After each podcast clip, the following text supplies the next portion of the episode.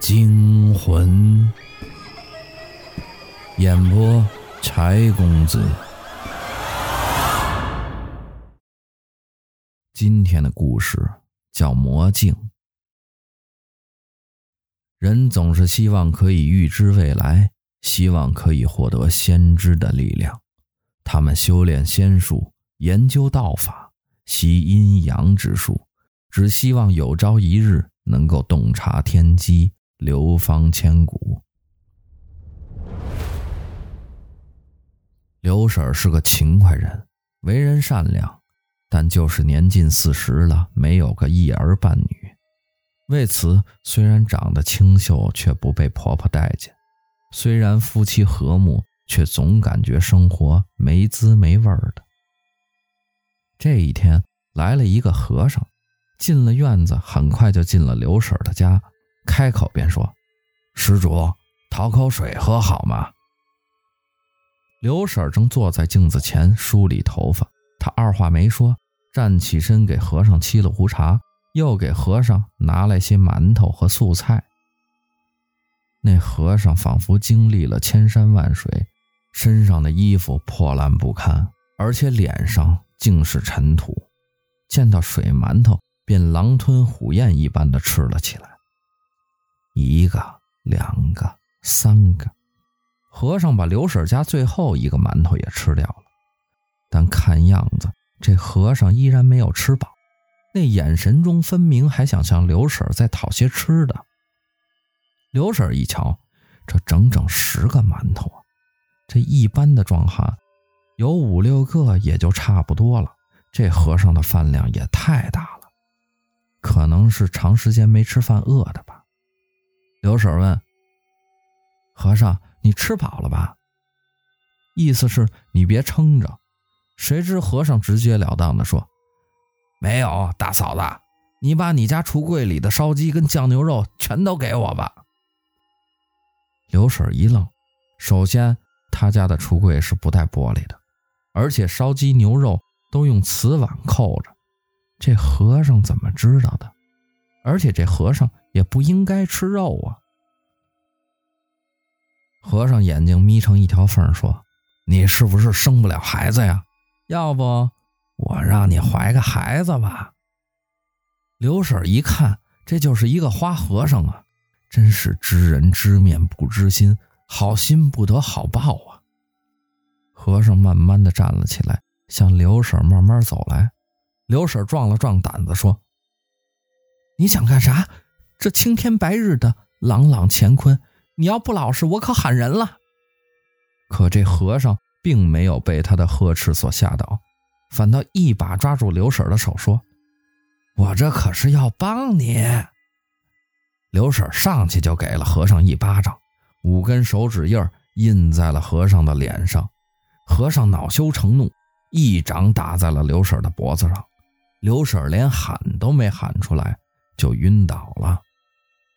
后来，刘婶醒过来了，她发现自己的衣衫不整，和尚也不知去向了。半个月后，她发现自己有了身孕。知道刘婶怀孕了，刘婶的丈夫那是喜出望外呀，忙前忙后端茶递水，不让她做任何家务。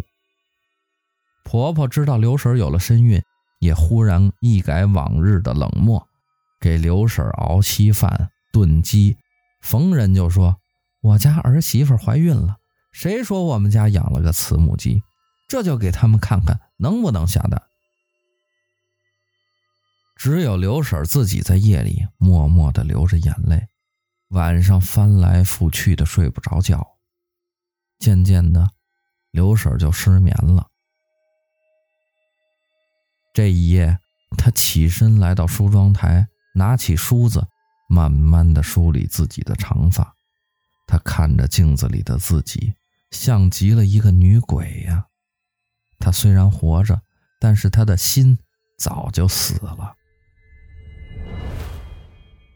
不知怎么的，在一阵恍惚中，他竟然进入了一个梦境。他出现在了自家的院子里，外面下着大雨，人来人往。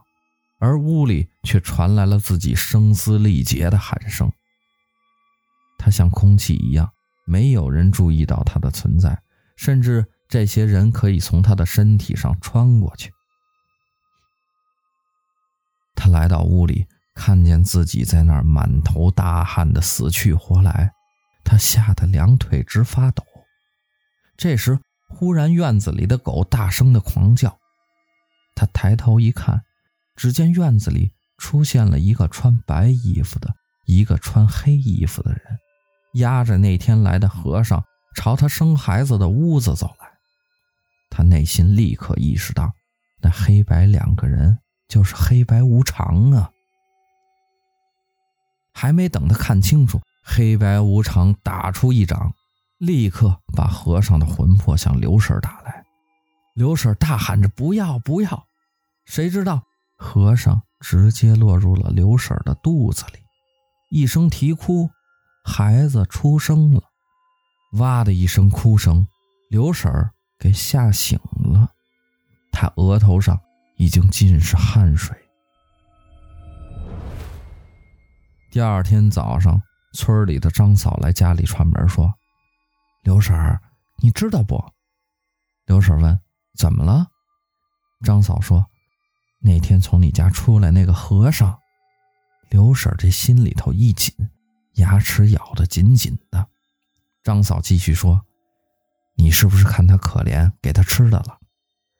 刘婶想承认又不敢承认，正为难时，张嫂说：“我都看见了。”刘婶摸到了这些天想要自杀藏在枕头下的剪刀。张嫂说：“我看他从你家出来了。”刘婶应了一声说：“啊。”刘婶的手不禁抖了起来。张嫂说：“那和尚是个杀人犯，逃到我们这儿了。”让公安局给抓住了。刘婶问道：“你怎么知道的？”张嫂说：“就是我报的案呀。”刘婶大吃一惊地说：“你怎么知道他是杀人犯？”张嫂说：“那小子那天翻你家墙进来，让我看见了。我想叫人抓住这小子，没想到村里的男人都不在，我就在你家后墙上大喊：‘抓贼啦！’”这小子才从你家逃出来。张嫂继续说：“没过几天，我见这小子从你家大门大摇大摆的出来了，正好让我给瞧见了。我一路跟着报告给派出所了，没想到人警察一看就说，这小子是在逃的杀人犯。他没把你咋样吧？”刘婶说：“他进来要吃的，我见他不善，就给他撵走了。”张嫂接着说：“那就好，现在警察效率真高。听说昨天就把那小子枪毙了。”刘婶心里一惊，说道：“枪毙了？真的吗？”张嫂说：“警察局出的告示，那还有假？”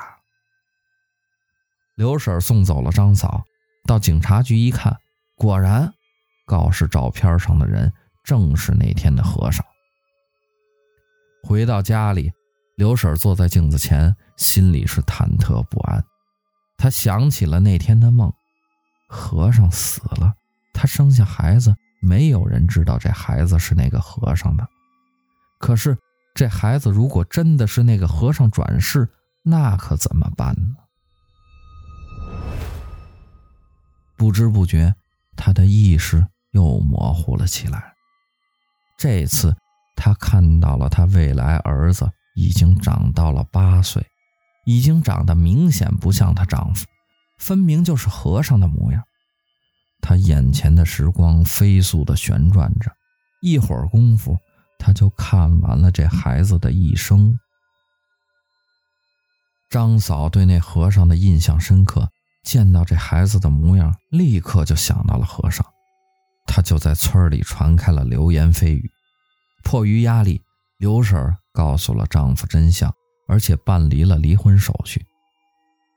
刘婶跟和尚的儿子过着苦日子，这和尚儿子依旧没有改前世的恶习，从小就偷东西，而且还振振有词，说是为了不让刘婶受苦才去偷东西，说的刘婶打也不是，不打也不是。渐渐的，这孩子染上了毒瘾，败光了家里所有的钱。在他搜遍刘婶全身，只搜出来十块钱的时候，他把钱扔到了刘婶脸上，气呼呼地走出了家门。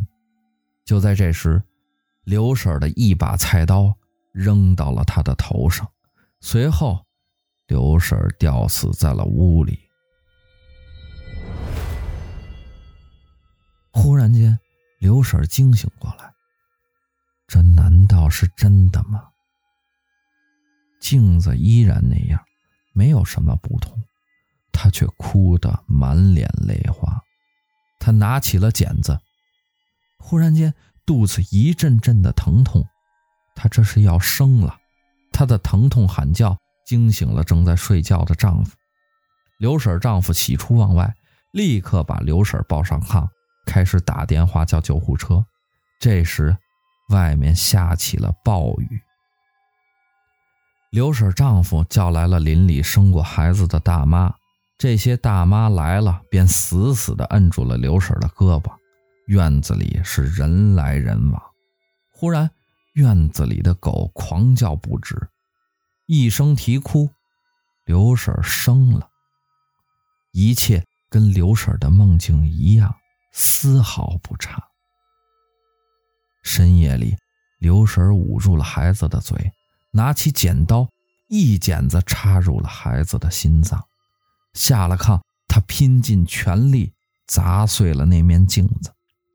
等他砸完镜子后，看着炕上流下来的血，他疯狂地笑着，把剪子插入了自己的胸口。